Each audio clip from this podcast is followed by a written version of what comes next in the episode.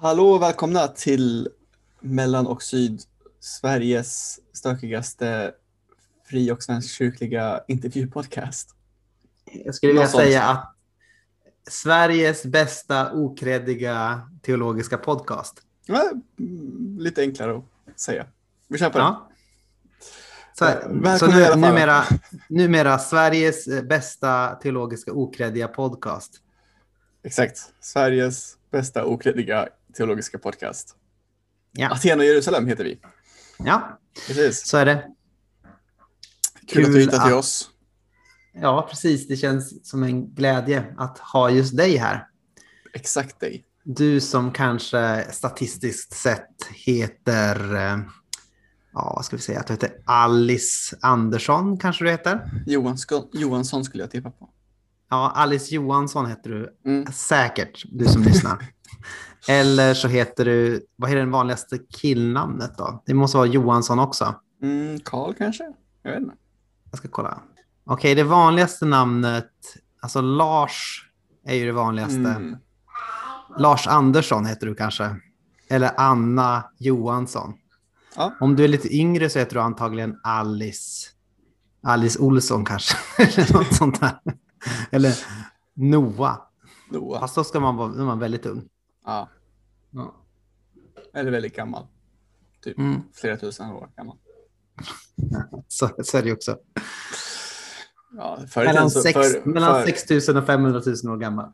En, gång, en gång i tiden så var Noah en, uh, nu ska jag göra lite snabb huvudmatte här, en sextondel, nej, en åttondel av världsbefolkningen hette Noah. Mm.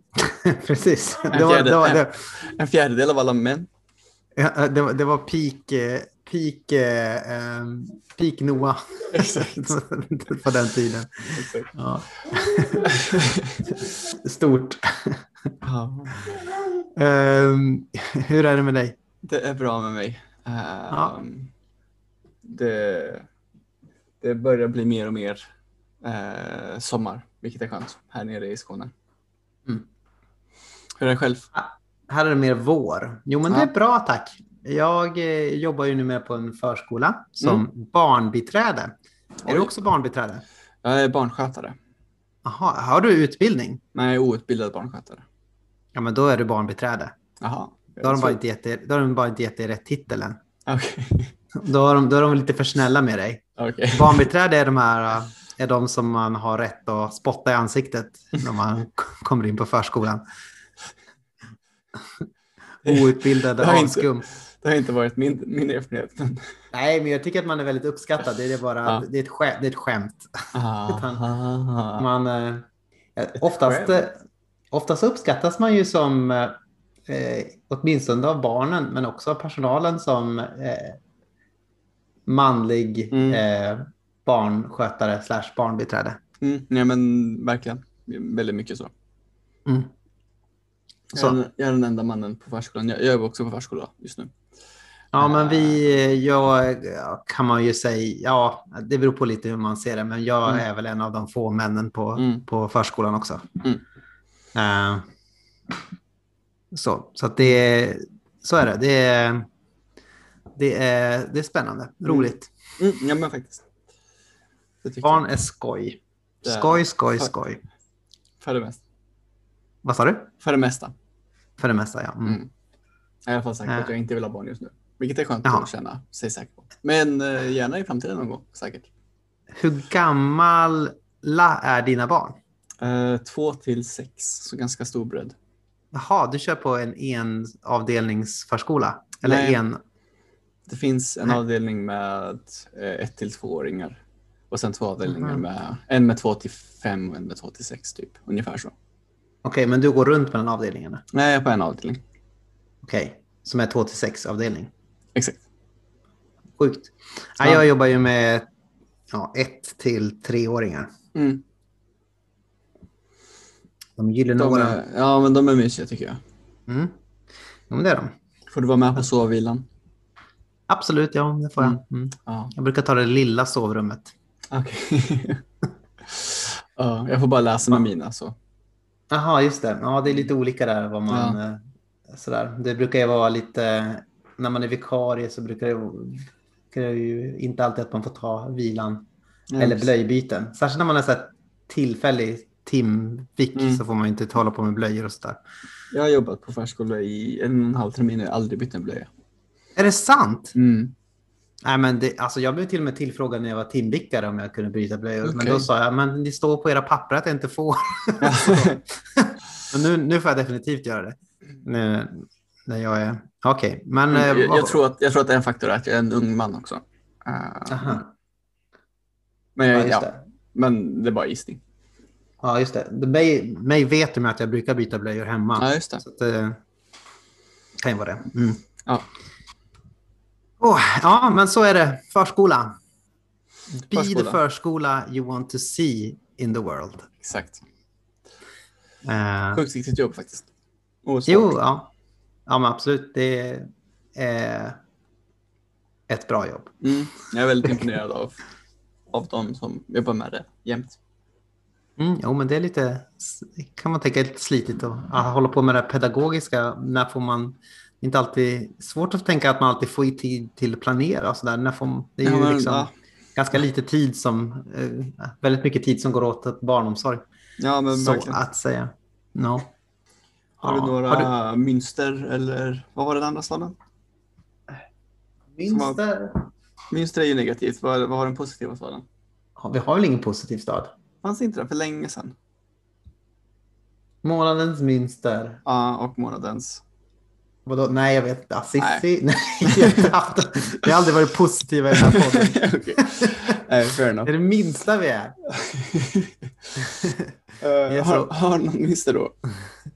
Ja, ja, men tack. Jag vill inte hålla på och komma med något positivt. Nej, nej. Eh, ja, nej, vi har, brukar ha topp tre-listor ibland, eller Simon hade det. Ja, just det. Eh, jo, eh, nej men jag, alltså, löst i kanterna. Kan, ja, men precis. Jag vet inte hur teologiskt det är då, men jag hade tänkt att jag kunde säga någonting om, eh, om självutcheckningskassor i, snabb, i matbutiker. Allt är väl teologiskt, Anton?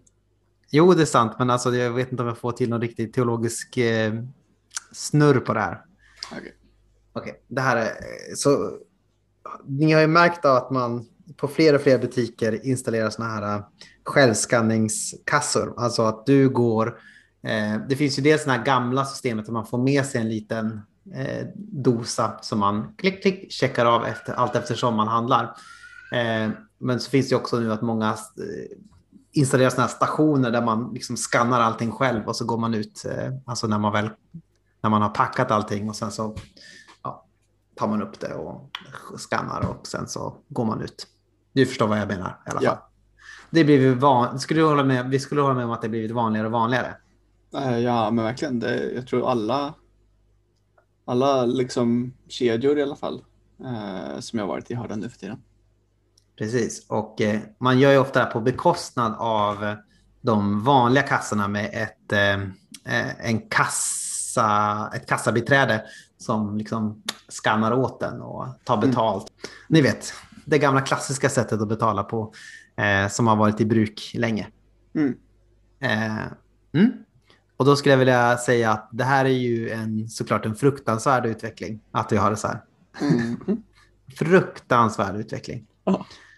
Eh, varför är det det undrar du? Ja, det undrar jag. Varför är det Ja. så, Anton? För du kanske tycker att det är lite så här, lite fränt. Lite, Skönt. här, här kan jag slippa titta på någon och eh, kan skanna själv.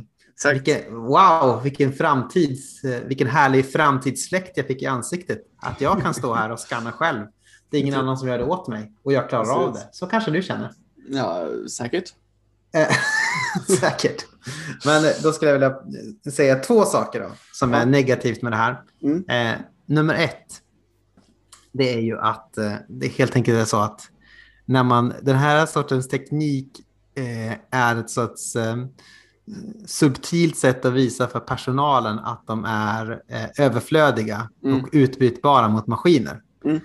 Det här är ungefär, så här har man gjort eh, länge om man kollar lite tillbaka under 1900-talets historia. Att Mm. När man känner att eh, arbetare blir för kaxiga och kräver för mycket rättigheter och så, då, för, då, ökar man, då försöker man öka automatisering och sådär och eh, skaffa nya maskiner så att man ska liksom eh, liksom på något sätt bevisa för arbetarna att de behöver inte, eh, vi, vi som äger eh, behöver inte er utan det är ni som behöver oss. Mm. Och, sådär. och det här är ett väldigt tydligt sätt att man då tar bort ett ställe där någon arbetar, eh, ja, arbetar med att skanna eh, och gör det mera liksom, gör en, en lite halvautomatiserad eh, process av, eh, av handling, mm. av, av eh, varuinhandling. Mm. Eh, och det är ju, tänker jag, ett sätt att, att sätta, lite, sätta lite press på personalen. Så där tänker jag det är en dålig sak. Jag tänker också på det varje gång jag är i en snabbmatskassa. Så här, och de bara wow, wow, här kan du hålla på och trycka i i fem minuter på massor med olika tillägg och val och sådär. Det här är ju, vilket skit det här är alltså. det här är bara för att man inte ska behöva anställa fler 18-åringar mm. som ska få sitt första jobb. Och, eh, och så låtsas de vara så här ansvarstagande McDonalds. Ah, hur som helst. Det är nummer ett. Mm. Eh, nummer två är ju att jag utför ett obetalt arbete mm. åt butiken. Mm. Eh, det som Ivan Illich kallade för skuggarbete. Mm. Alltså för att det här, allt det här ska funka så måste jag eh, som går i butiken eh, utföra ett obetalt arbete som egentligen någon annan eh, förut liksom fick betalt för att göra. Mm. Eh, alltså att skanna varorna. Mm. Men istället så flyttar man över och gör det liksom att jag måste utföra arbetet fast jag får inte betalt för det. Mm det är ju, så det är ju liksom, det är inte så att det är en fördel för mig som kund, utan det är snarare att jag måste göra, utföra ett arbete eh, som mm. är liksom, som jag inte bett om att få utföra. Mm. Så här. Ännu bättre. Back in days så var det också så att eh, då var det ju liksom Eh, allting låg på ett lager och man fick ja, be någon och så fick de, sprang de och hämtade liksom, två paprikor och så hämtade de två paprikor. Och så mm. Det var ju dels bra för att man eh, köpte mindre eftersom man hade en färdig lista mm. med, och man hade en klar idé om vad man skulle inhandla. Mm. Eh, och man slipte liksom, slingra sig igenom massor med förföriska inlagda paprikor, paprikor och Snickers eh, kakor och sådär. Eh, utan man, man, eh, man, hade en, man visste vad man skulle ha innan man kom till butiken. Man, någon annan fick gå och hämta det åt en. Det var ju bra. Mm. Eh, men det tog man ju bort. Eh, dels för att öka liksom omsättningen och för att mindre personal och sådär. Mm. Så det, det vill bara, vill bara säga det att det, det är snabbskanningskassor eller självskanningskassor är, är ett ont som vi har påtvingats Men det går ju snabbare Anton. Det går inte snabbare. Jag tycker inte att det går snabbare. Varför, går det, varför skulle det gå snabbare? Eh, men det, för det, det går snabbare. Vem går det snabbare för? Vem sparar tid på det här? Eh, jag som kund för att uh, får, man får plats med, om det är självskanningsstationer vid slutet så får man plats med fler. Istället för ett rullband så liksom bara går man till typ fem olika stycken så rör sig kön snabbare. Men det går ju långsammare för folk är ju superlångsamma och det är alltid massor med strul i de här. För att de bara, ah, men hur gjorde det, man nu igen det, med den här kassan? Alltså, det är fortfarande det är fem, stycken, som, fem stycken på platsen. Det är bättre med någon som kan och trycka så snabbt, som snabbt kan trycka in PLU-koderna, som snabbt kan scanna. Så här. Det är mycket, mycket, mycket bättre. det, är ett, sen, det är ett rationellt system. Och sen eh, om man har så här antingen eh, manik som man går runt med eh, i affären eller eh, till, på Willys här i Lund till exempel så kan man nu använda sin mobil. Eh, så kan man bara packa oh, sina saker vilket... och bara gå ut. Slipper man packa efteråt. Ehm, och ja, det är typ det. Och slipper man stå i kö för kassan också. Så det är faktiskt, man sparar säkert typ flera minuter på det. Så det är ju så värt att färre människor ska ha jobb och att vi inte ska ha betalt. Eller att, ja, precis. Att vi utför obetalt arbete precis. åt Willys. Exakt. Nej. Nej. Nej. Jag köper inte. Jag tycker inte det. Nej, Nej okej då. Uh, och dessutom för att jag redan bestämt mig i förväg att jag ska prata om det här så kan jag inte ändra mig, ändra mig mitt i. Uh, nej. nej. men precis. Vi får väl se. Och, uh...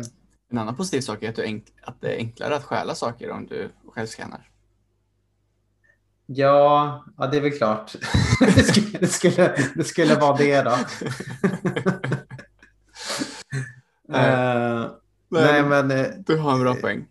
Uh, som vanligt. Vi får, vi får se hur det, hur det, eh, det finns så här helautomatiserade butiker också i, i typ Vallastaden och sådär. Ja, det är en dystopisk mardröm. Så här.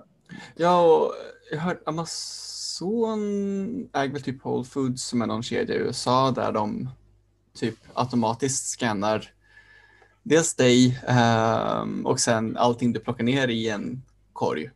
Så du slipper scanna dem. Så de bara liksom med massa kameror ser de vad du tar Ja. och sen när du går ut ur affären så dras det någonting från ditt Amazon-konto typ. Tänk på det här Eh, var, varje, gång, varje gång som ni, då folk lurar i er att, eh, saker, att eh, viss teknisk utveckling är oundviklig och sådär. Mm. Att det är alltid någon som, eh, att de alltid är designade för, eh, för ett visst syfte. Mm. Eh, och jag tänker att en stor del av syftet är att eh, personal ska känna sig pressade och Mm. ge upp. Mm. eller inte kämpa, eller känna att man är liksom at the mercy av, the, av sin anställare. Och eh, dels så är det ju där såklart man säljer ju massor med information också. Amazon är ju en, Mm.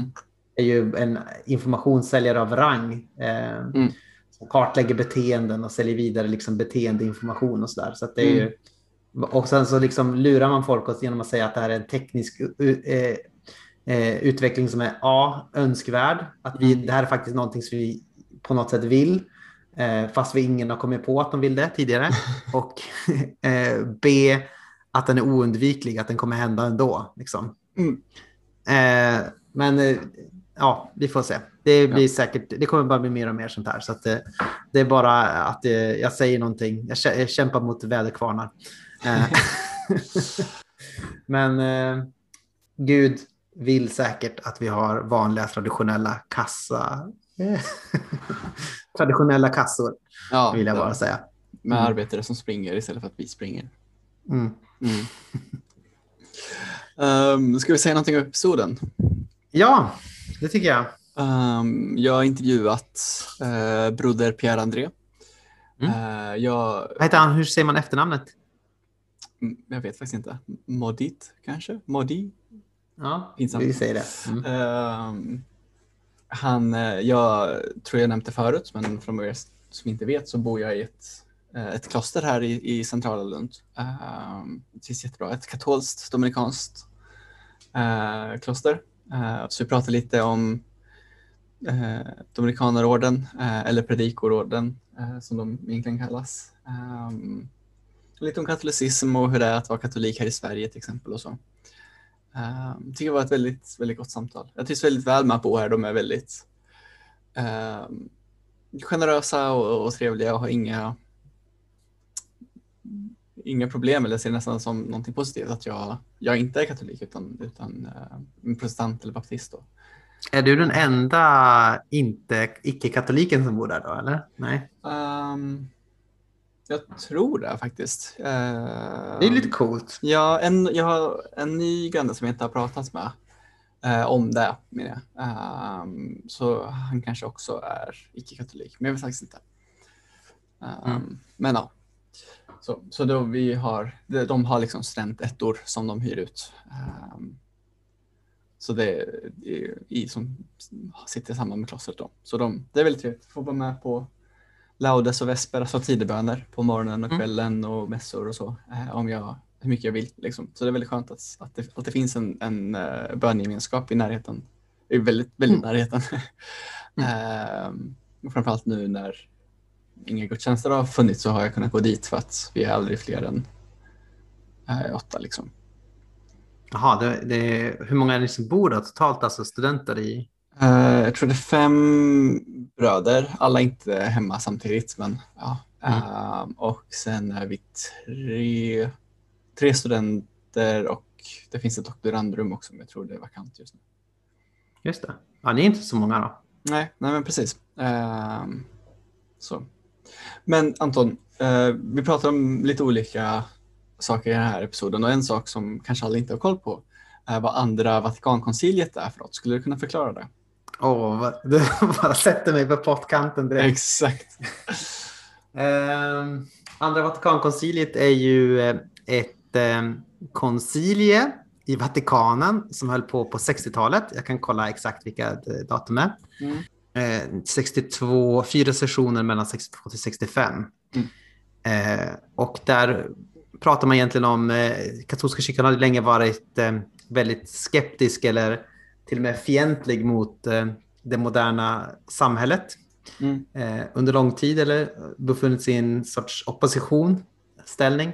Mm. Eh, det kanske man gör på viss del fortfarande, men eh, det man gjorde där var ju en fråga om hur man ska kunna eh, ja, hur, egentligen en sorts förändringsarbete då med, i, i, i katolska kyrkan om eh, när man funderade igen kring sin självbild, kring, sin, kring sitt uppdrag, om hur man skulle kunna liksom eh, eh, både liksom gå tillbaka förbi den här gamla eh, gamla liksom eh, skolaistiken som man hade, eller neoskolaistiken som man hade eh, fastnat lite grann i. Eh, och hur man skulle kunna gå tillbaka lite mer till kyrkofäder och tillbaka lite mer till eh, alltså ett resourcement heter det väl, att man går tillbaka till källorna till, och liksom läser om dem.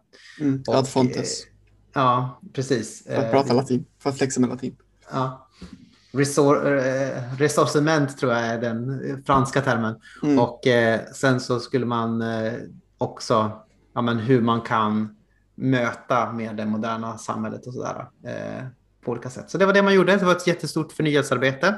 Och det här förnyelsearbetet har ledde ju dels till att man slutade då med att ha eh, mässor enbart på latin och det blev mer liksom folkligt gudstjänstdeltagande på många sätt. Men också ett, eh, någonting som har mött liksom en reaktion senare, att man tycker att vissa tycker att eh, andra Vatikankonciliet gick för långt eller att den var eh, att det var att det var liksom felaktigt det man bestämde sig för där och det har skett en, liksom en traditionalistisk våg också så här, man funderar på Mm. man vill tillbaka lite grann till tiden innan andra Vatikankonciliet eller tolka andra Vatikankonciliet som att det är egentligen mycket mindre reforminriktat än vad det är och sådär. Mm. Så att, eh, eh, ja men lite så, det kan man säga. Mm. Andra, andra Vatikankonciliet. Mm.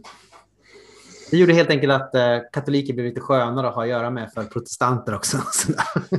Men jag, jag tror det möjliggjorde en hel del um, nej, men ekum, ekumenik och, och, och fler ekumeniska samtal i alla fall. Uh, Mm. Vilket är ja, väldigt positivt. Mm. Uh, tycker jag i alla fall. Ja, absolut. Uh, så. Vill du säga någonting om vem eh, Thomas av Aquino var också? Um, ja, men en dominikan eh, teolog Mhm. som är jätte, jätte, jätteviktig i katolska kyrkan. Mm. Superduperviktig. Eh, jag har ju skrivit den här Summa eh, Theologie, Mm. eh, eller vad man säger, Mm. som, eh, eh, ja, som är väldigt central för katolsk teologi. Mm. Eh, Ganska viktig Han- för hela kyrkan skulle jag säga. ja, Men självklart, självklart mer viktig för katolska kyrkan men, men även Levde under 1200-talet. Mm. En stor förnyelseperiod också i kyrkans historia. Mm, precis. det var det. Ja men gött. Ska vi eh, hoppa in i samtalet? gör vi. Toppen. Ses på andra sidan.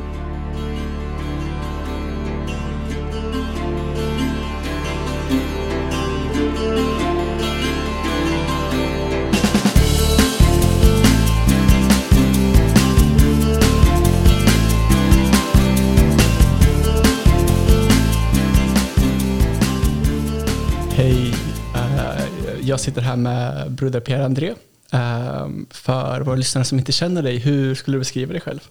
Så jag är en dominikan broder, uh, katolsk präst i katolska kyrkan. Mm. Eh, så när vi säger uh, dominikan broder faktiskt, uh, vår riktiga namn är Ordo uh, Predicatorum, så predikantorden, uh, predikare. Um, och vi är en del av katolska kyrkan, så det är en religiös kongregation. Uh, vi liknar ett klosterliv, Mhm. även om vi bor mitt i stan. Mm. Så det är inte liksom benediktiner eller cistercianer som bor utanför stan. Men vi bor mitt i stan. Vi har ett klosterliv. Mm. Vi är bröder som bor tillsammans, äter tillsammans, ber tillsammans. Mm. Men sen, uh, vårt uppdrag, det är verkligen att predika på olika form Mm. uh, i världen. Så vi är verkligen öppna till uh, den som finns utanför våra klostrar. Just det. Och det grundades i, i södra Frankrike, så i, på medeltiden, uh, 1215, av en man som hette uh, Dominicus av Guzman, som Mm. kom uh, från Spanien. Och när han var i södra Frankrike han träffades en uh, albigensis heresi. Det var dualister som trodde det var en bra, en god gud Mhm. än en dålig gud. Okej. Och vår syfte i världen var att lämna världen för att åka tillbaka, gå tillbaka till den goda skapelsen, den goda Gud som finns i himlen. Mhm. Och det var liksom en pseudo-neoplatonisk heresi. Men istället för att säga att det var helt fel, Dominicus såg att det var en, eh, en verkligen en törst efter att gå tillbaka på ett liv som liknade uh, apostlagärningarna. Okej, ja. Och istället att säga okej, de är heretiker, uh, låt oss döda dem. Det var verkligen, nej, vi kan behålla vad som är rätt Mm. hos dem, men rätta till vad som är fel. Mm. Uh, och det var ett nytt sätt faktiskt att titta på världen, att, Mm. att se att det inte är svart och vitt. Det. Det finns alltid en blandning av olika grä, uh, färger. Nej, men vad häftigt. Häftig inställning att ha ändå, verkligen. Eh, Jag tror man kommer mycket längre med den inställningen än, Ja, än att det är svartvitt. Liksom. Och det är någonting som vi uh, förstås, den mest uh, kända uh, Dominikanbroder är Thomas av Aquino. Mm. Som kom, uh, ska säga, ja, slutet av uh, 1200-talet. Mhm. Och uh, han kände inte uh, Dominicus. Mhm. Ja. Men när vi läser uh, särskilt sommateologi, vi ser att han alltid lyssnar på vad de andra säger. Istället för att säga att de är uh, judarna eller muslimer eller bara filosofer. Så de är uh, fel. Nej, det finns alltid gott vi Mm. kan lära av dem. Mm. Och sen, han svarade. Just det. Hur tycker du man kan, hur kan man, hur kan man veta vad man ska ta in och vad man ska eh, ifrågasätta eller sätta emot? Liksom? Hur, hur drar man den skillnaden? Det börjar först, först och främst att grunda sig i Guds ord, Mm. att grunda sig uh, i vår tradition, Mhm. i vår teologi.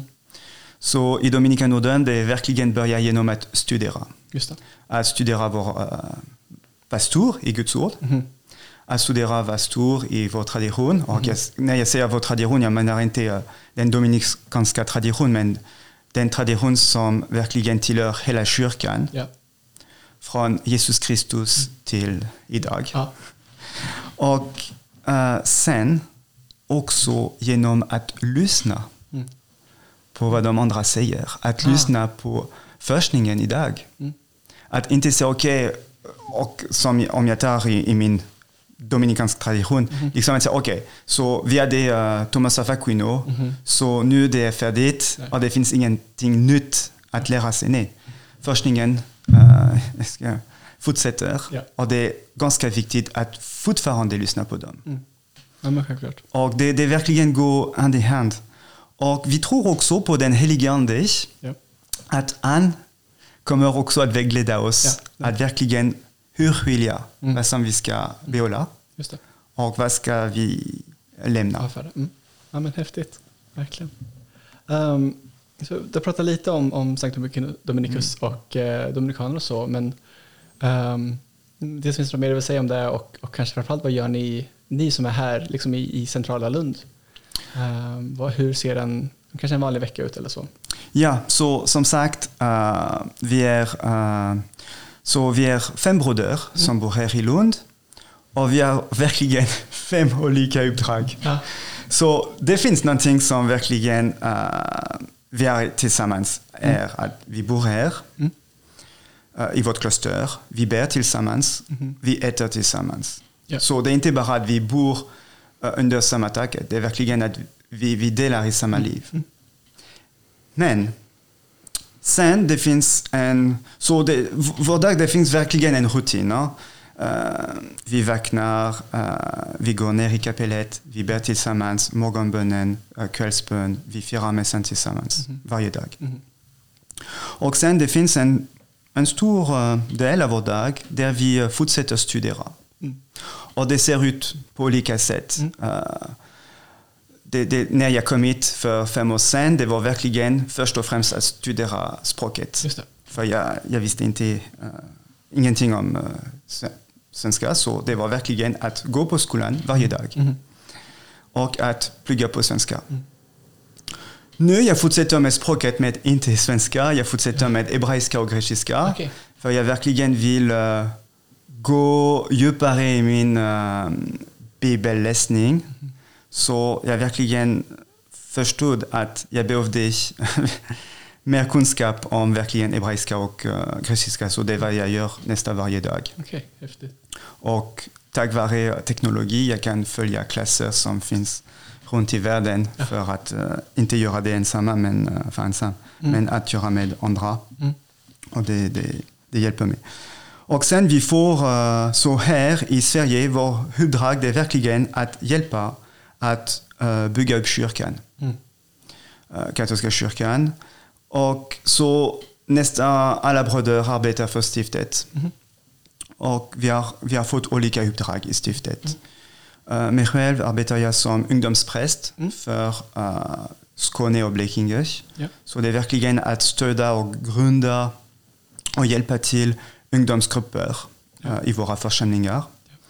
Och sen jag också en annat uh, uppdrag som är uh, att um, umgås med ekumenik. Och uh, förra året blev jag utnämnd som den nya ordförande för katolska ekumeniska nämnden. Mm. Wow. Så, som, ja, att, så jag tillhör ett um, utskott i, i stiftet för att verkligen arbeta med vår biskop kring ekumeniska frågor. Och jag sitter på uh, Sverige kristna råd uh, i Stockholm också för att uh, representera katolska kyrkan i den här sammanhanget. Så det är verkligen intressant att också, uh, det är inte att säga okej vi ska bygga upp kyrkan mot andra kyrkor, men verkligen hur tillsammans kan vi verkligen breda Kristi kropp här i Sverige? Häftigt. Och att komma från uh, andra länder, det också uh, bidrar till nya perspektiv tror jag. Såklart, ja, men verkligen. Ja, men jättekul, det var intressant att ni är med så mycket och, och har så många olika roller, liksom, både här i Lund men också mer liksom, i Sverige och i stiftet och så. Hur skulle du säga att det är att vara katolik i Sverige och, och eh, hur det, liksom, nu har jag pratat om att du är med i Sveriges kristna råd till exempel och, och du specifikt har ju mycket med ekumenik att göra men, ehm, men om du kanske har hört från andra katoliker eller så, hur är det att vara katolik i ett, ett Ja, det, sekulärt och lutherskt land. Liksom. det var ganska intressant uh, skulle jag säga. För uh, verkligen när jag kom hit så föddes uppväxte i Frankrike. Där uh, katolska kyrkan, det är liksom svenska kyrkan här i Sverige. Det är en stor majoritet och kulturell kyrkan i Frankrike. Där det finns nästan allt i, samma, i våra församlingar. Och i min hemförsamling, jag bodde i en förort väst om Paris. Stor uh, församling. Uh, och vi hade nästan allt. Från de mest traditionalistiska konservativa katoliker till de mest uh, karismatiska katoliker. Okej. Och även om jag tillhörde ingen uh, särskild uh, rörelse när jag var i Frankrike, jag, jag var en del för en lång tid av scouterna. Okej. Och scouterna i Frankrike, de flesta uh, rörelser är med katolska kyrkan. Men jag var ofta med uh, karismatiker. Okej, ja. Så, eh, och sen, eh, jag skulle säga min, uh, min kristna liv också bre, uh, bredde sig när jag var student för jag pluggade på olika länder eh, i Finland, i uh, Holland och sen jag arbetade i England. Och där jag träffade andra kristna. Och uh, jag kan verkligen säga jag försökte att vara någonting annat. Uh, jag var ganska intressant, intresserad av protestanter och baptist. Mm. Den baptisttradition. Och jag har ganska må- många vänner i den baptisttradition och uh, ganska, det, det finns många grejer som jag, jag verkligen uh, lärde av dem. Men så när jag kom hit till Sverige, för, för min del det var ett nytt språk att lära mig. För här det är minoritetskyrkan. Ja. Där eh, de flesta kommer som jag från utomlands. Med olika katolska traditioner också. Mm. Från Sydamerika, från uh, Östern Europa, uh, från södra Europa, från Mellanöstern. Mhm. Uh, elva våra katoliker här i Sverige tillhör orientaliska kyrkor. Okej. Från Syrien, Irak, Libanon till exempel. Mm. Och det är, gans, det är någonting som vi ser inte så, my, så mycket i Frankrike till exempel. Mm. Uh, så det var verkligen någonting nytt för mig. Mm. Och också det är en stor fråga av uh, konvertiter. Mm. Ofta när vi pratar om konvertiter i Frankrike, det är, jag skulle säga katoliker som blir uh, evangeli uh, som till ja, evangelikerkyrkor till Mhm. exempel. Det är inte uh, tvärtom. Nej, Men här i Sverige när vi pratar om konvertiter i katolska kyrkan, det är någon som kommer från utanför katolska kyrkan, Till. från andra kyrkosamfund eller icke-samfund alls och kommer till katolska kyrkan. Men med också en, en bild s- om kyrkan som jag, jag, jag, jag inte haft. Just det. Och också som söker efter ett katolsk identitet. Mm. Och verkligen för mig som uppväxt som katolik i Frankrike från i en familj som var uh, praktiserande katoliker. Uh, så för min, för min del det har aldrig varit en fråga Mm. att vara katolik eller att gå på mässan. Uh, eller att ha kristna vänner. Mm. Så förstås när jag kom hit och uh, särskilt som ungdomspräst uh, pratade med ungdomar som valde att bli uh, katolik. Mm. Ja, det var någonting nytt Mm. som, uh, som jag hade inte i min uh, bild eller förståelse om uh, kyrkan. Just. Och särskilt en fråga, vi, vi kommer att prata ka- kanske uh, senare, men om liturgiska frågor till exempel, eller uh, vilken identitet vi vill betona Mm. mest i kyrkan. Mm. För som sagt, jag kommer från en kyrkan som jag upplevde nästan allt. Mm. Och för, mig, för min del det var ganska normalt att i samma församling kunde, bli, uh, kunde finnas uh, traditionalister och Mm. karismatiska. Mm. Utan att Det ifrågasätta uh, varandra. Ja, häftigt. Men det är inte fallet här i Sverige Nej, tyvärr. Okej, intressant. Ehm, men vad, vad- hur upplever du, vad tänker du om den traditionalistiska vågen som ja, men finns inom katolic- katolicismen nu och som ja, men, kanske vill vrida tillbaka klockan till innan andra Vatikankonciliet och kanske ibland även hyser fantasier om att återskapa katolska monarkier och så. Liksom. Det, det är verkligen en stor fråga, för det, det spelar olika grejer bakom den här frågan. Mhm.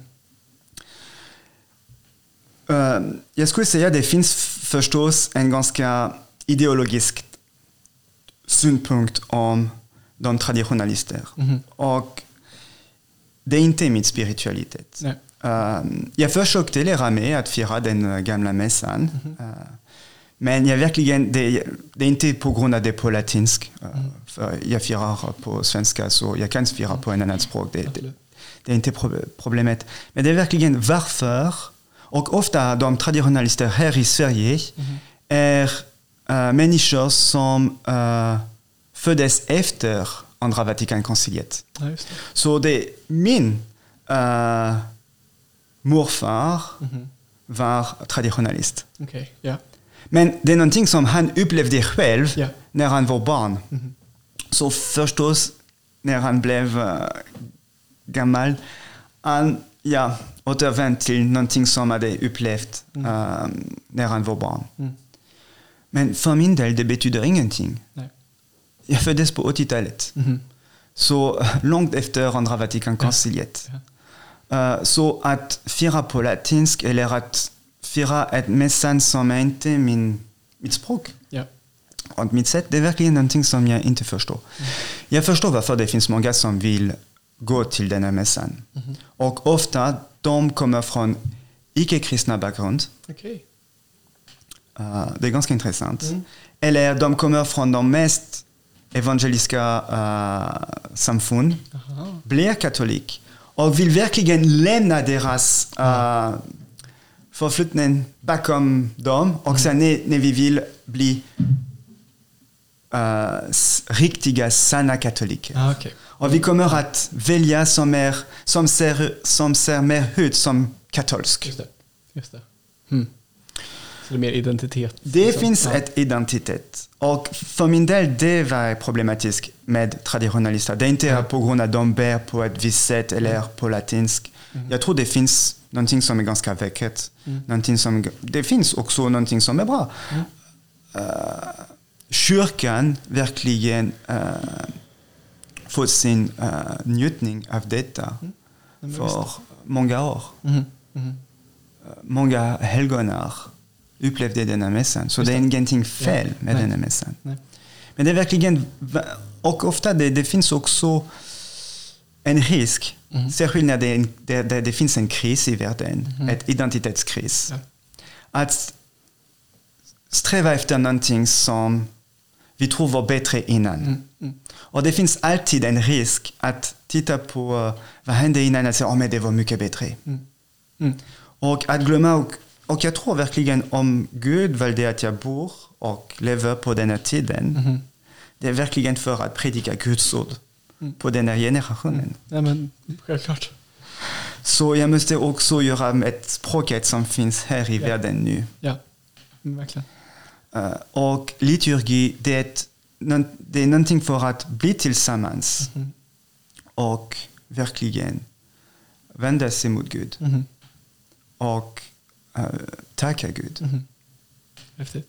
Det är inte bara en checklista att gäster eller grejer vi måste göra för att bli klart med ja, vad kyrkan säger. Nej. Det, är- det har ett syfte, ett mycket större syfte. Alltså. Ja. Liksom, verkligen. Så um, jag är alltid rädd och det finns alltid en risk inom katolska kyrkan också att jämföra präster med, med varandra. Att säga okej, ah, men han är bra för han är ganska klassisk eller konser- konservativ eller progressiv eller liberalt. Det, be, det, betyder, det beror på vilken klubb Ja. man tillhör. Men det Ja. finns alltid en risk att skapa bubblor. Mm. Och för min del, jag ser, kanske jag är fel genom att säga så om traditionalister, men de som jag känner, jag ser också en risk att säga ah, vi är så få, så vi måste stanna med varandra. Mm, just det. Att det blir, ja men det här identitet, liksom söka Ja. sig inåt. Det kan man ju se utöver kyrkan också, liksom, liksom även i Sverige med, och i hela Europa, med nationalistiska vågor, liksom, det är samma sak där. Och ofta det går tillsammans, hand i hand. Ja, just det. Nej, men så, så är det ju faktiskt. Mm. Hur skulle du säga att ett liksom, profant, inom citationstecken, liv, eh, alltså utanför ordenskallelsen, eh, som ändå är inspirerat av Dominikanerna, hur kan det se ut? Men våra två ben är det verkligen att studera och att predika. Mm. Och jag ser det inte bara ett liv för uh, Dominikanbröderna. Det är verkligen ett liv för alla. Att studera, och när jag säger att studera, det är inte bara att, att plugga på filosofi eller teologi. Det är verkligen om jag vill uh, predika Guds ord till uh, läkare till exempel. Jag måste också ha kunskap om medicin. Jag måste ha en kunskap om deras värld Mm. Vad de upplever. Mm, mm. Så det är vad vi säger när vi säger att studera i Dominikanorden. Det är verkligen att, att en intresse för de som vi kommer att träffa. Mm. Det är liksom att komma hit till Sverige och att säga att men jag behöver inte lära mig språket, kultur. Mhm. Hur, hur, hur kan man predika sen Guds ord? Ja, nej, men absolut. Så det är verkligen, och jag tror det är tyvärr ofta vad jag verkligen ser, vi är inte i dialog i samhället. Mm. Det är två monologer som uh, träffar varandra. Mm. Och vi tar inte tid för att verkligen säga, men innan jag ser någonting, Mm. jag kommer att lyssna på de andra säger. Mm. Och varför de säger så. Mm. Och kanske det finns någonting också för mig att lära mig. Mm. Att jag kan behålla och genom detta också predika Guds ord. Ja. Och jag tror verkligen det vad vi ser i, när vi, vi, vi läser uh, evangelierna. Mm. Att när Jesus träffar andra, han först och främst lyssnar Mhm. på vad de vill. Mm. Och sen han svarar och uh, verkligen uppenbarar Mm. vad, vem han är. Men det börjar genom att lyssna och jag tror verkligen det, det är vad vi skulle uh, göra i samhället idag. Mm. Att också ta tid för att lyssna, att titta, att observera. Mhm. Uh, istället för att döma först Mm. Och sen, ja. och um, sen säga men du är fel och jag kommer att förklara för dig varför. Mm. Mm. Ja, men verkligen. Alltså, Så jag verkligen tror, och vår predikan också mm. uh, hittar sin grund i detta. i, det de, ja, men precis, i det vi har hört, i det vi har lyssnat. Liksom. Mm. Och inte bara, inte det vi tror att de behöver höra, utan i Ja, ja. vad vi märker. Och också att se att uh, goda idéer finns överallt. Verkligen.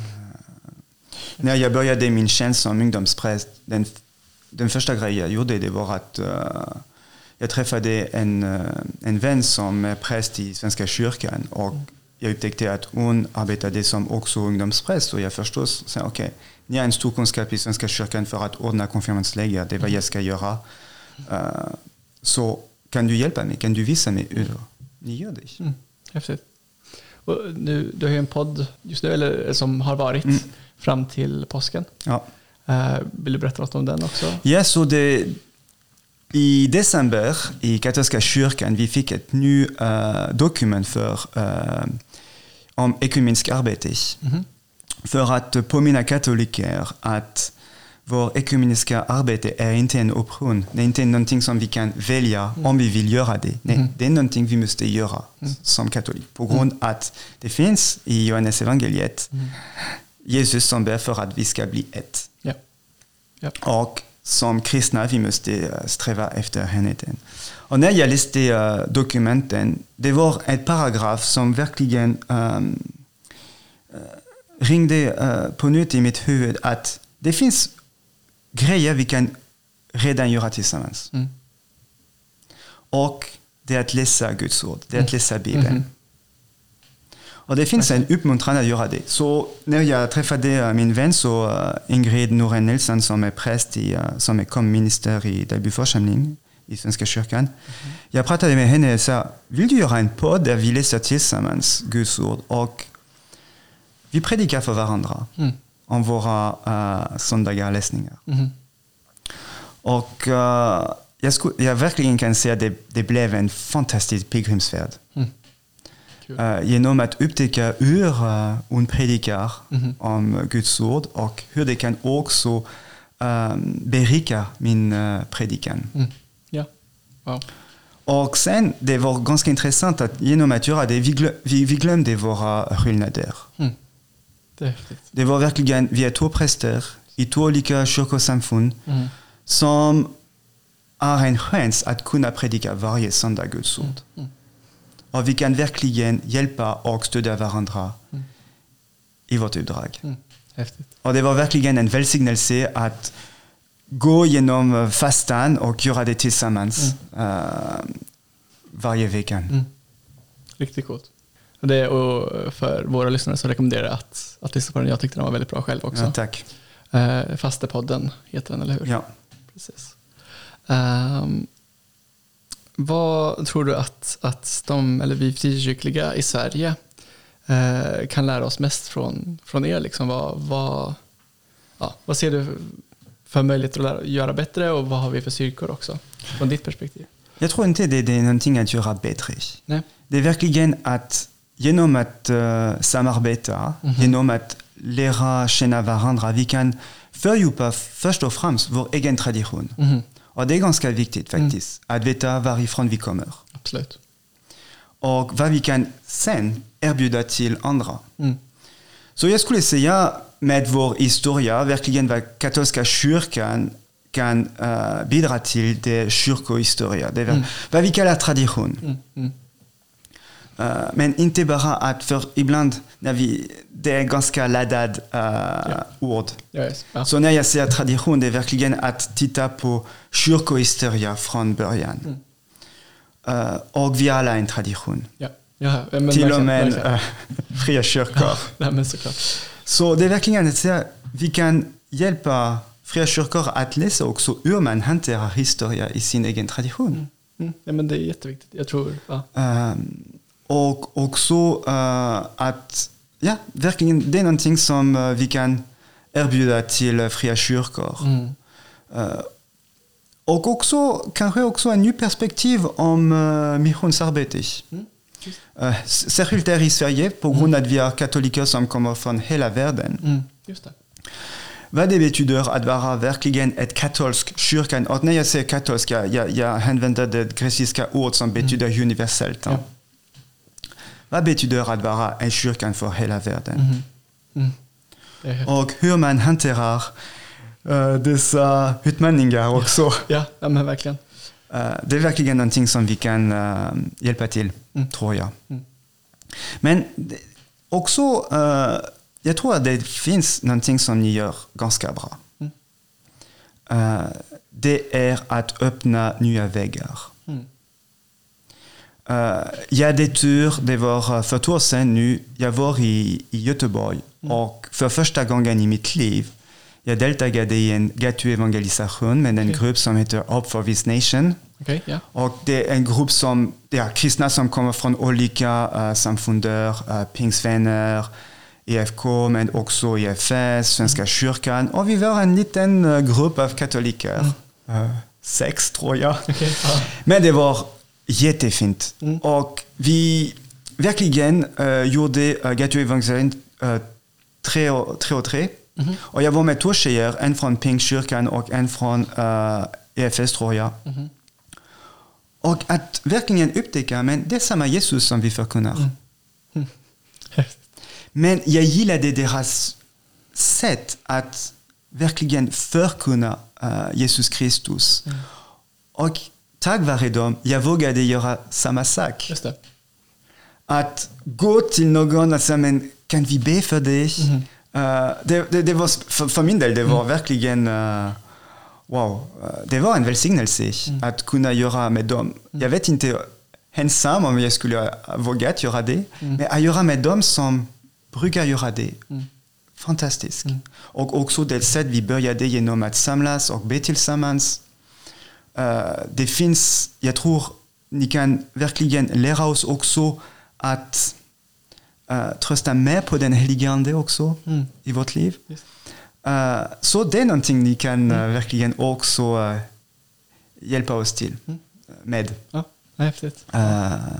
Och ja, också hur man uh, använder Guds ord. Det är verkligen någonting som jag är så tacksam för mina uh, protestantiska vänner, att de lärde mig att läsa Bibeln. Mm.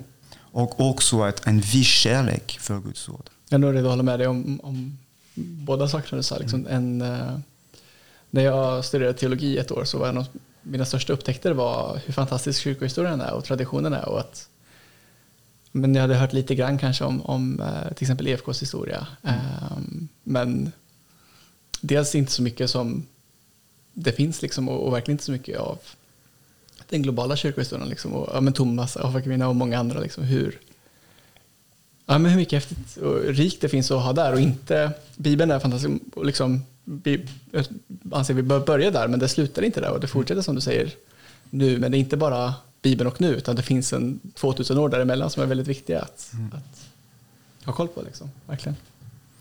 Ja, det, det är någonting som vi... Fan, det, det, är jätteintressant. Jag tror det, att vi ska upptäcka hur vi kan berika varandra. Uh, Mm. det finns en uh, amerikansk pastor som verkligen jag följer. För han gör en ganska intressant väg. Uh, Francis Chan från USA. han är från uh, West Coast. Mhm. Uh, vår pastor och grundade kyrkor i Hongkong. Men så han kommer från verkligen en skulle jag säga, evangelisk kyrkotradition.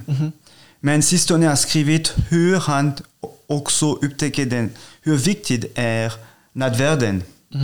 Inte för att säga okej, okay, jag ska bli katolik, men verkligen att säga nej, att, att, också det går tillsammans och när vi läser uh, apostlagärningarna, vi, vi, vi upptäcker att ja, de bad och delade ut bröd med varandra. Mm. Vad gör vi med detta också i vår tradition? Och sen han upptäcker att ja, det finns uh, kyrkofäderna. Mm. Och, och, det är ganska intressant att se, men varför bara uh, läsa kyrkohistoria från uh, 1500-talet? Ja, men verkligen. Det är så begränsat. Mm. Och det är samma sak hein, när vi, om vi vill verkligen läsa andra Vatikankonciliet. Vi kan Mm. se också hur Luther påverkade oss. Mm. Häftigt. Och idag att kunna fira mässan på svenska till exempel. Det är någonting som uh, Luther ville Mm. Uh, på 1500-talet när han sa man ska predika och fira gudstjänsten Mm. på sin eget språk. Mm. Men, ja, verkligen. Även om vi vill inte erkänna det, men det Nej, jag tror, men- det är verkligen ett gåva från uh, Luther. Luther. Ja, häftigt.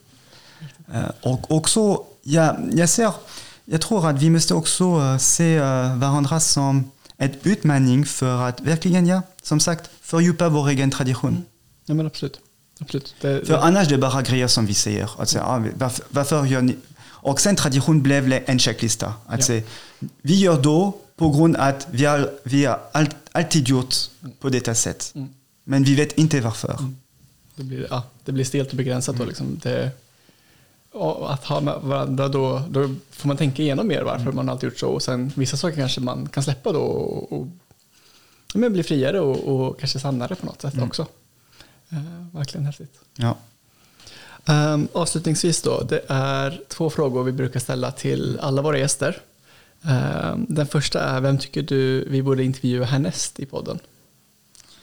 Vem som helst i världen? Eller här i Sverige? Um, Sverige är enklast, men vem som helst i världen funkar också. Det finns ju Skype och så. Ah, jag skulle säga det finns verkligen en man som jag skulle uh, ha en samtal med, för jag tror den är den mest fantastiska teolog mm. uh, nyligen. Mm -hmm. Det är inte en katolsk uh, teolog, det är en anglikansk teolog, N.T. Wright. Yeah. Och jag verkligen, när jag läser hans sina kommentarer, eller, det är verkligen alltid när jag, jag läser ett sida, det är verkligen haha. Ja. Det går från haha ögonblick till haha ögonblick. Det, det är fantastiskt. Ja. Och jag skulle säga, och jag tror han kan också verkligen med uh, sin egen kunskap uh, hjälpa oss att fördjupa vår tro och uh, vår kunskap om uh, kyrkohistoria mm. och Guds ord. Mm. Så jag, jag skulle säga att det, det är min nummer ett. Mm. Om man det, det vore häftigt. det är ganska intressant. Uh, ja. Mm att, uh, att lyssna på honom. Det, han har en fantastisk podd. Uh, uh, Ask Anti-Write Anything? Just det. Ganska intressant. Mm. Um, här i Sverige, jag skulle säga, det är verkligen... Um, jag skulle säga det finns två ni, ni kunde uh, ha tillsammans. Och det är uh, vår biskop, Anders uh, Arborelius, mm och Uppsala biskop, um, Karin, jag, kommer ihåg inte hennes namn, men de har skrivit, enfin, hon har skrivit en fantastisk bok om uh, lilla Teresa och uh, Teresa av um, uh, Avila och Martin Luther. Mm. Och de brukar också uh, spela in och göra reträtter tillsammans. Och jag tror att det är ganska intressant att ha två biskopar från två olika uh, kyrkosamfund, mm. två olika traditioner, mm. som kan prata med en röst. Mm. Wow, det är väldigt mäktigt. Um, och jag tror det är vad vi behöver uh, idag i samhället. Um,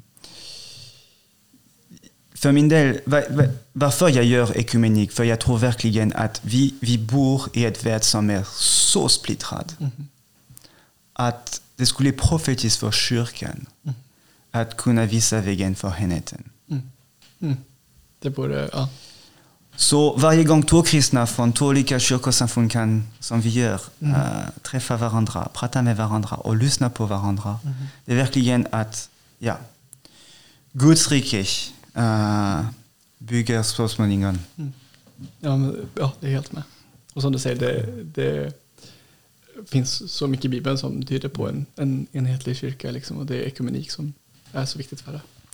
Och också, jag tror det är ganska intressant att um, uh, att lyssna på uh, okända uh, pastorer eller uh, för också det, det, vi hjälper oss att vi kan göra någonting på en vänliga nivå. Mm. Och det var jag gillade att göra med uh, Ingrid till exempel. Mm. Vi var två vänliga präster, okända i Sverige, mm. men som ville göra någonting tillsammans. Mm. mm.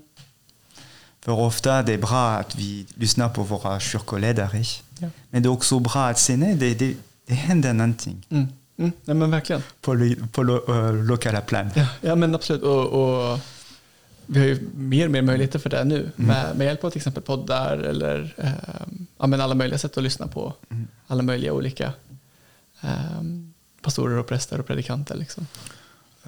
annars, det finns en teolog här i Sverige, men uh, ni känner honom ganska bra tror jag i, i FK. Det är Joel Aldorf. Mm. Och jag tror verkligen han är en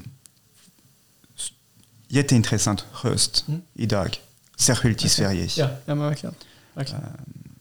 Den skriver i Expressen ofta är Mm. väldigt intressant också i och med att det är eh, för alla. Liksom. Ehm, sen, vem är Jesus? Oj. Mm. Um, det, det kommer inte att bli originellt, men uh, han är Guds son. Ja. Um, väget, sanningen och livet. Mm. Uh, sann Gud och sann människa. Mhm. Och verkligen, uh, det är Gud som kommer till oss. Och som uh, verkligen uh, visar oss vägen för, inte för hur man ska leva efter döden, Mhm. men hur, kan, hur vi kan leva här i världen och bygga upp Guds rike. Mm. Så han är Jesus för mig. Mhm. Uh, verkligen Gud som uh, bryr sig om oss. Amen. Okej. Tack så jättemycket. Tack så mycket.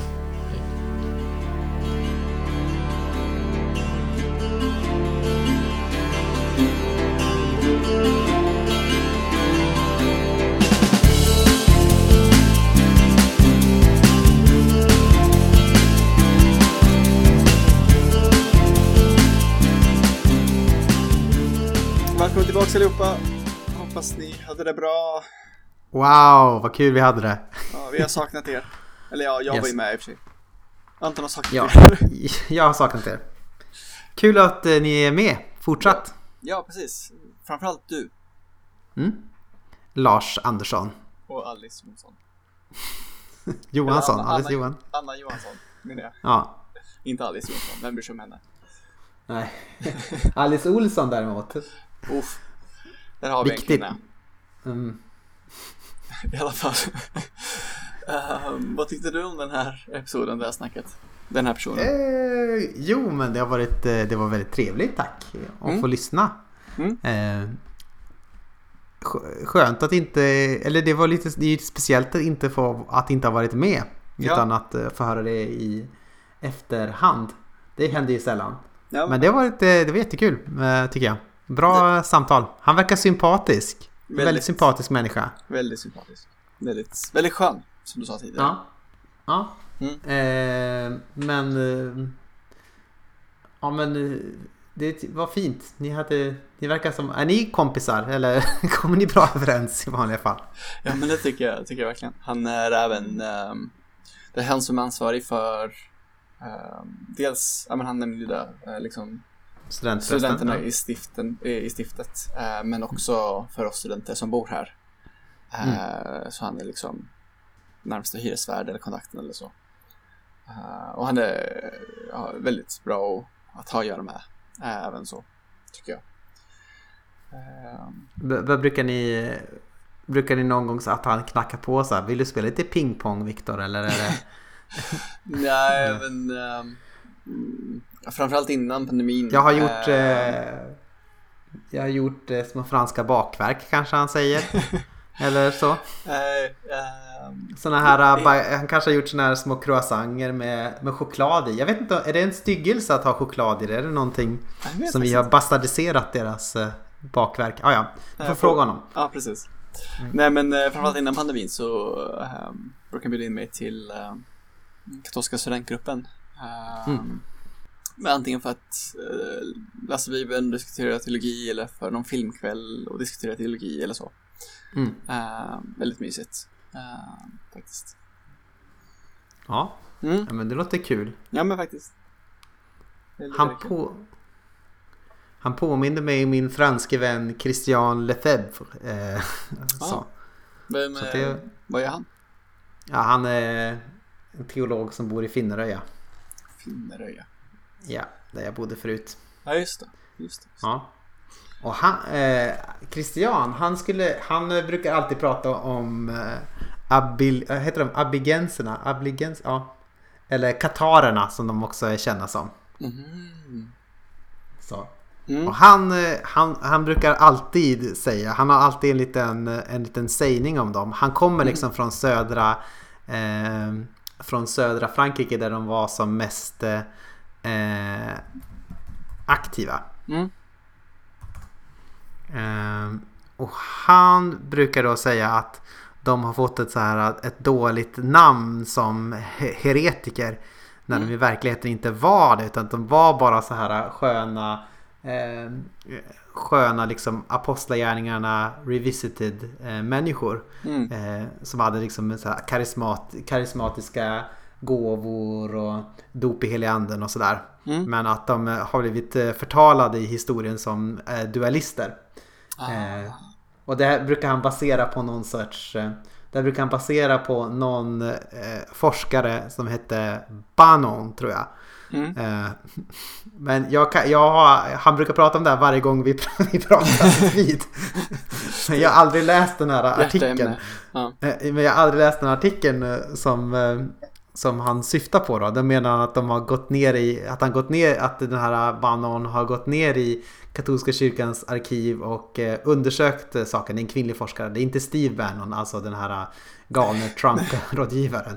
Eh, och eh, där sett, eh, ja, men liksom sett att det var ett, ett väldigt konstigt case man hade mot dem. Liksom, eller så. Mm. Men eh, jag, jag skulle inte vilja hugga det här i sten. Jag vill bara, Mm. eh, när det här kom på tal så vill jag ändå eh, lyfta fram vad, min, vad den, an, min, den andra franska personen i min, uh, i min värld eh, har sagt för någonting om just det här ämnet. Intressant. Ja. Ja. Eh, men eh, oavsett deras uh, dualism och heres, her, her, heretikerstatus, Mm. heresiende. Uh, Alltså de kanske var lite heretiker kan man ju tänka. Men att Exakt. de inte var så mycket kretiker som de har, vi, är väl alla, målat ut sen. vi är väl alla lite heretiker innerst inne. Mm. Eller något. Ehm, så uh, den här inställningen med att, att eh, lyssna, mötas och, och sen svara. ehm, Mm.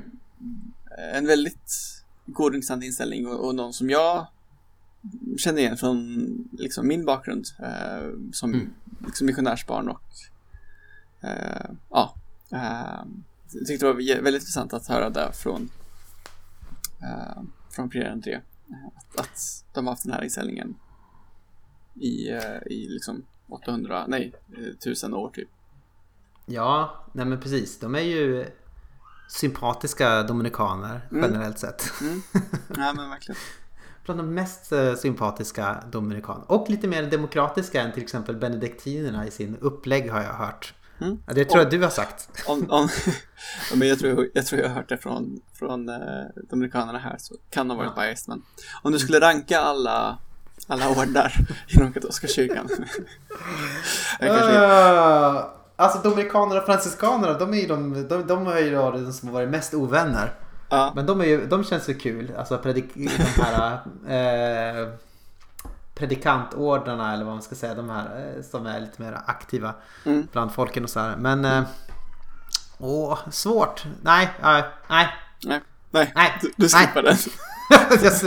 jag, känner att jag, jag känner att jag också är lite för okunnig på det här området för att kunna ranka exakt alla ordnar. Eh, men de är ju sköna de här... vad heter de då? De här strängaste formerna av trappister. De som inte pratar med varandra nästan. Mm. De är lite kul också. De är ju eh, mer kontemplativ order då. Som Just det. är motsatsen då. Att man är väldigt, väldigt liksom Inåt.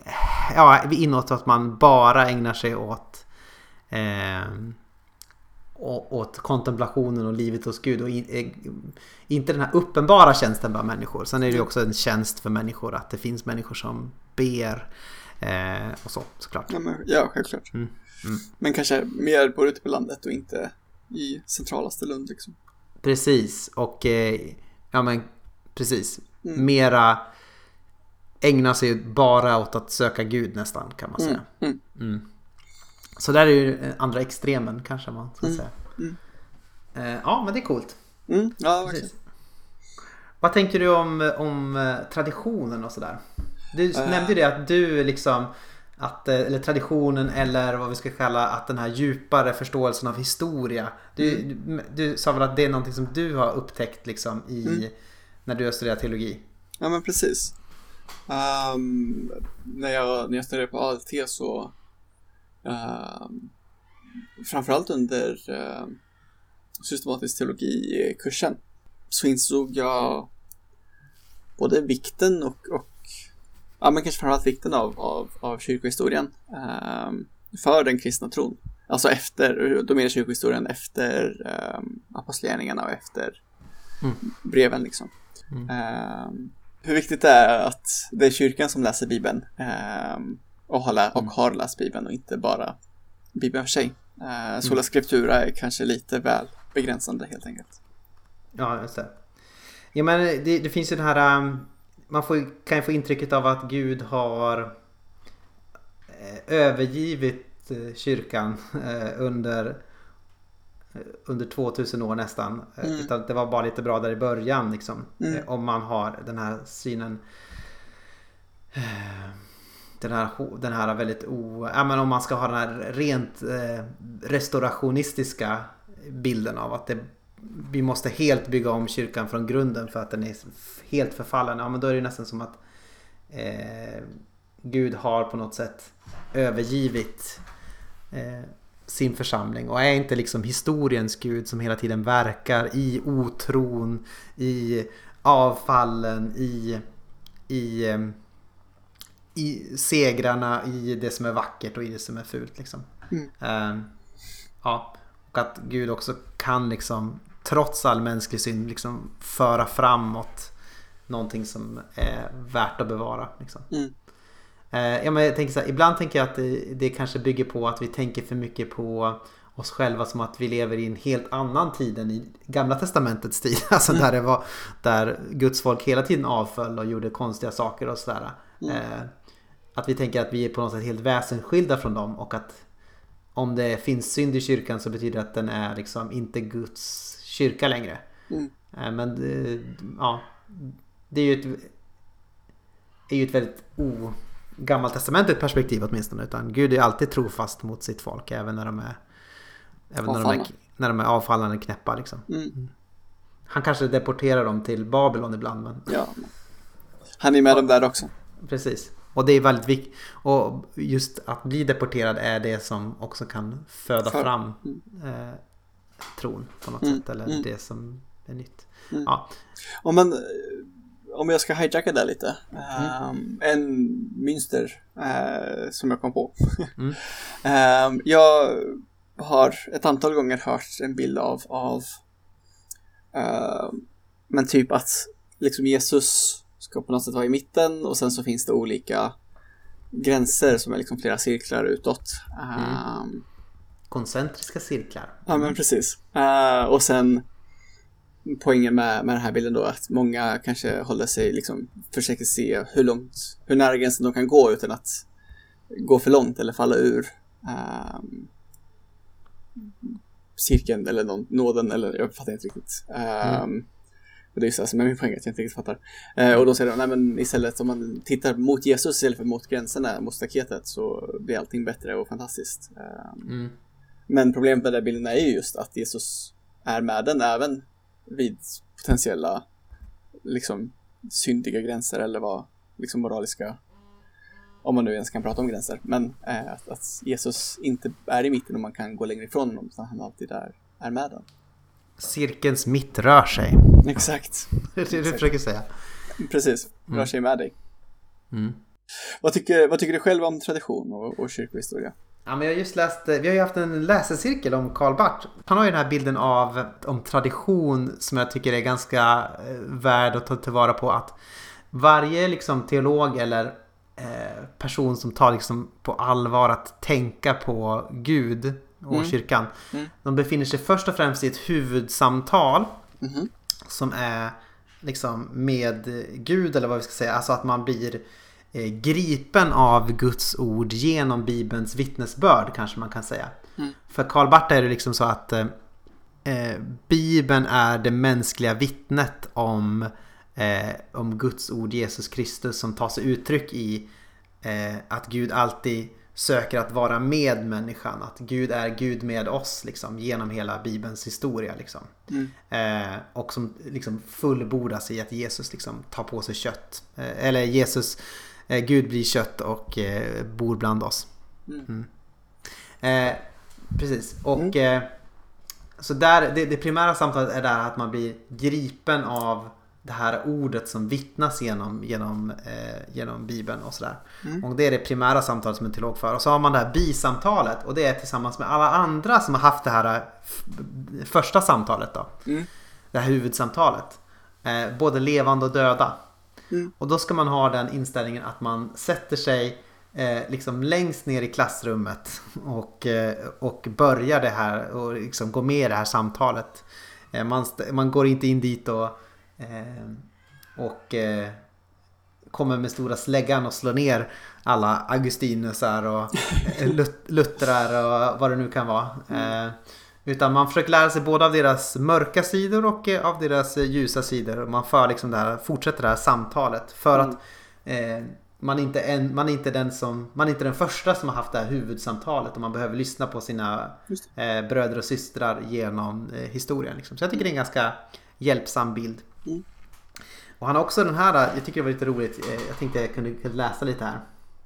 Eh, och det här tycker jag var väldigt särskilt talande utifrån den här, eh, du vet den här lite eh, traditionalistiska vågen som går i, går i, som eh, katolska kyrkan går igenom nu. Där många konvertiter eh, blir liksom eh, lite sålda på det här gamla, det här nostalgiska. Att man tänker att det fanns en, någonting som var liksom helt fantastiskt och episkt förr som har gått förlorat. Mm. Och då skriver han eh, någonting sånt här att eh, Eftersom teologin är en levande vetenskap kommer den dock, då, är i, då den är i sin ordning och då ju församlingen lyckligtvis eller mindre lyckligtvis liksom den själv härstammar just från denna teologi av igår att göra rätt i att behålla kontakten med denna och alltså jag tror på det att jag må förstå med särskild uppmärksamhet lyssna till gårdagens fäder tolka dem till det bästa inte låta deras frågeställningar falla utan föra dem vidare tänka igenom dem på nytt fästa avseende vid dem och sedan, och sedan taga upp dem igen och förmodligen också korrigera dem. Mm. Annars skulle det kunna hända att våra söner imorgon blir hänförda återupptäckare av farföräldrarna och kanske hämnare och deras vägnar. Och att kanske det endast skenbart fullbordade arbetet med att övervinna dessa svagheter och misstag måste börjas om från början igen. Därifrån bevara oss, milde Herre Gud. Det var profetiskt. Visst är det? Visst är det väldigt profetiskt för den här tiden som vi lever i just nu? Att om man inte liksom tar tillräckligt stort... Eh, man måste verkligen ta på allvar det som eh, fäderna och mödrarna har sagt tidigare än oss och verkligen liksom på djupet brottas med deras frågeställningar och ibland korrigera dem och säga men, eh, vi förstår din frågeställning men vi korrigerar din frågeställning lite grann åt det här hållet. Mm. Men om vi liksom försöker ignorera dem för mycket då kommer eh, våra söner att bli hämnare och, och deras farföräldrars eh, vägnar. Så. Mm. Så det, visst är det väl rätt bra va? Ja, verkligen. Och inte bara teologiskt utan även liksom politiskt med nationalistiska och, och liksom högerkonservativa eh, vågorna just nu. Liksom. Ja men visst, att man måste på något sätt ja, men det, respektera sin historia för att inte man ska skapa hämnare åt den. Mm, mm, mm, Ja. verkligen. Ja, men jag, tycker att det, jag tycker det är väldigt bra så här, äh, en, en, en väldigt bra bild av det här. Mm. Vad det innebär att vara en del i en tradition. Det betyder inte att man ska okritiskt bara föra vidare saker. G.K. Chesterton sa ju så här att eh, jag, att tradition är inte att jag bär samma hatt som min farfar utan att jag bär en hatt. Alltså Ja. man, man, kan, man kan byta hatt Mm. ibland. Men, eh, men man för vidare liksom den här traditionen av att bära en hatt. Om du Mm. ursäkta att det är en töntig bild men det är Ja, men- Chester, Chestertons fel. Ja. eh, ja, så, att jag, nej, så, så lite tänker jag om, om tradition. Så. Mm. Eh, så. Och så måste man väl tänka lite grann om en baptist. så Att man kan inte bara vara så här. Mm. eh, att det finns en obruten linje som är helt perfekt och som vi bara måste bevara. Utan Nej. så kan inte jag tänka Nej. riktigt. Eh, faktiskt. Jag tänkte på en annan sak apropå det här med tradition, traditionalism och sånt där. Det är ju Mm. Sebastian Ekberg, släkt med Einar Ekberg, den berömda folksångaren. Mm. Eh, och eh, eh, ja, han var populär pingstvän. Mm. I alla fall, han, Einar Ekberg.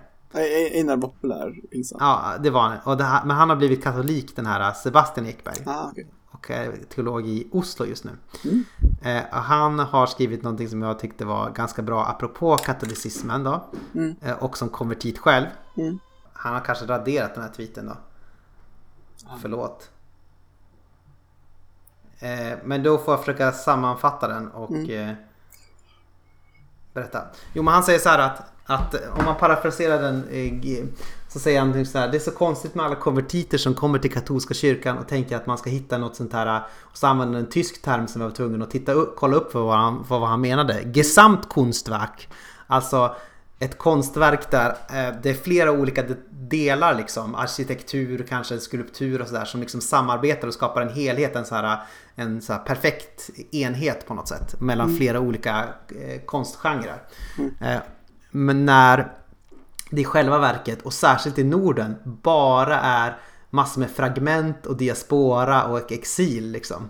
Alltså att det är inte den här, man kanske kommer dit för att man kommer till katolska kyrkan för att man ska hitta det här perfekta liksom, helt sammanhållna eh, traditionen som är liksom så enhetlig och vacker och inte spretig och sådär. Så man, om, om, I Norden så är vi bara massor med folk som liksom lever i exil och det finns liksom inte den här enhetligheten utan det är bara liksom massor med sydamerikaner här som har sin tradition och eh, ba, eh, liksom eh, folk från Balkan här borta så, här. så det är liksom en stor blandning. Det är bara massor med skärmor, skärvor och fragment av olika katolicismer så. Mm. Eh, så jag tänker att det kan vara bra så här, för de som står i gre- begrepp att konvertera liksom att ja, men det är inte, man ska inte försöka hitta den här perfekta det här perfekta konstverket liksom som, Nej. kan, som man kan hänga på sin vägg och känna att nu är det komplett, nu har jag hittat hem till där allting är bara helt och rent och sen så finns det såklart lite så här onda människor i min kyrka också men de ska vi nog kunna göra oss av, de ska vi nog kunna göra oss av med så småningom. Eh, utan liksom, om det är just det här, det är också i katolska kyrkan och kanske särskilt i katolska kyrkan så är det liksom så här det är fragment och exil liksom. Mm. Eh, Så jag tycker det kan vara värt att ha i åtanke liksom. Mm. Eh, eh, Så att du inte blir hämnare på någonting som inte har funnits. Ja, Mm. fascinerande. Folk använder sådana snofsiga saker som Gesamtkunstwerk. Vet folk? Det är så verkligen att eh, man har vuxit upp i en, en annan sorts medelklass än vad jag har vuxit upp i. Att man, kan, att man bara slänger med, med sådana begrepp. Då har man till och med den kulturella medelklassen. Ja. Men ja, och, kan också ha lärt sig det. Han kan, han kan lära sig det senare. Ja. Ja, men precis. Jag, jag lärde mig inte att Fontes när jag växte upp. Liksom. Nej. Precis. Eh, jag tyckte det var intressant att han, uh, men så också positivt på vår, vår med vår menar jag liksom frikyrkans, ehm, iver eh, och, och, och driv i, i evangelisation. Eh, Ja, det var kul faktiskt. Att han var med där på Hope for this nation och Ja. grejer. Precis. Det är ingenting jag har, eller ja, det är klart jag uh, tänkt en del på det, men inte sett det som liksom en av frikyrkans största styrkor. Mm. Ehm, men väldigt intressant att han, han, att han tog upp det som det. Mm. Faktiskt. Att han gick ut på stan och bad för folk och sådär. Mm. Det var en ny erfarenhet. Ja, det var kul faktiskt. Mm. Eh, roligt. Ja, men det är ju, eh, vilken eh, kille han verkar vara. Som liksom är mm, li- modigt att gå utanför sina boxar sådär. Om man tänker att man har, är dominikanbroder så kanske man eller jag vet inte, men då kanske man skulle kunna vara nöjd där. Men, man kan, men han verkar ändå söka sig till eh, lite utanför bekvämlighetszoner och lite ut, liksom verkligen hitta nya samtal. Det är just det att det Men det är en del av poängen också. Ja. Att, att lyssna och lära sig även från andra. Mm, Liksom. även från eh, katarerna. Exakt. Exakt. Ja men jättekul att få spana in det här samtalet. Mm. Mm. Mm. Det var väldigt kul att ha det. Mm. Väldigt stort tack till, till eh, broder Pierre-André. Broder Pierre-André, du är alltid välkommen tillbaka. Verkligen. Inte varje månad kanske men Ja. Lite nu och då kan det komma. Ni finner oss på Facebook och Twitter och e-mail och Patreon. Ja. Eh, Skänk en slant, det har blivit några fler, eh, lite fler patroner. Patroner. här. Jag tror att vi är typ nio stycken nu eller något ja, sånt men där. kul. Väldigt kul. Tack för att ni vill vara med och beskydda våran konstnärliga verksamhet och eh, eh, så. Ja. Det ser, vi, det ser vi på med blida ögon. Exakt. Ja. Eh, blod och eld. Frid och kärlek. Amen. Amen.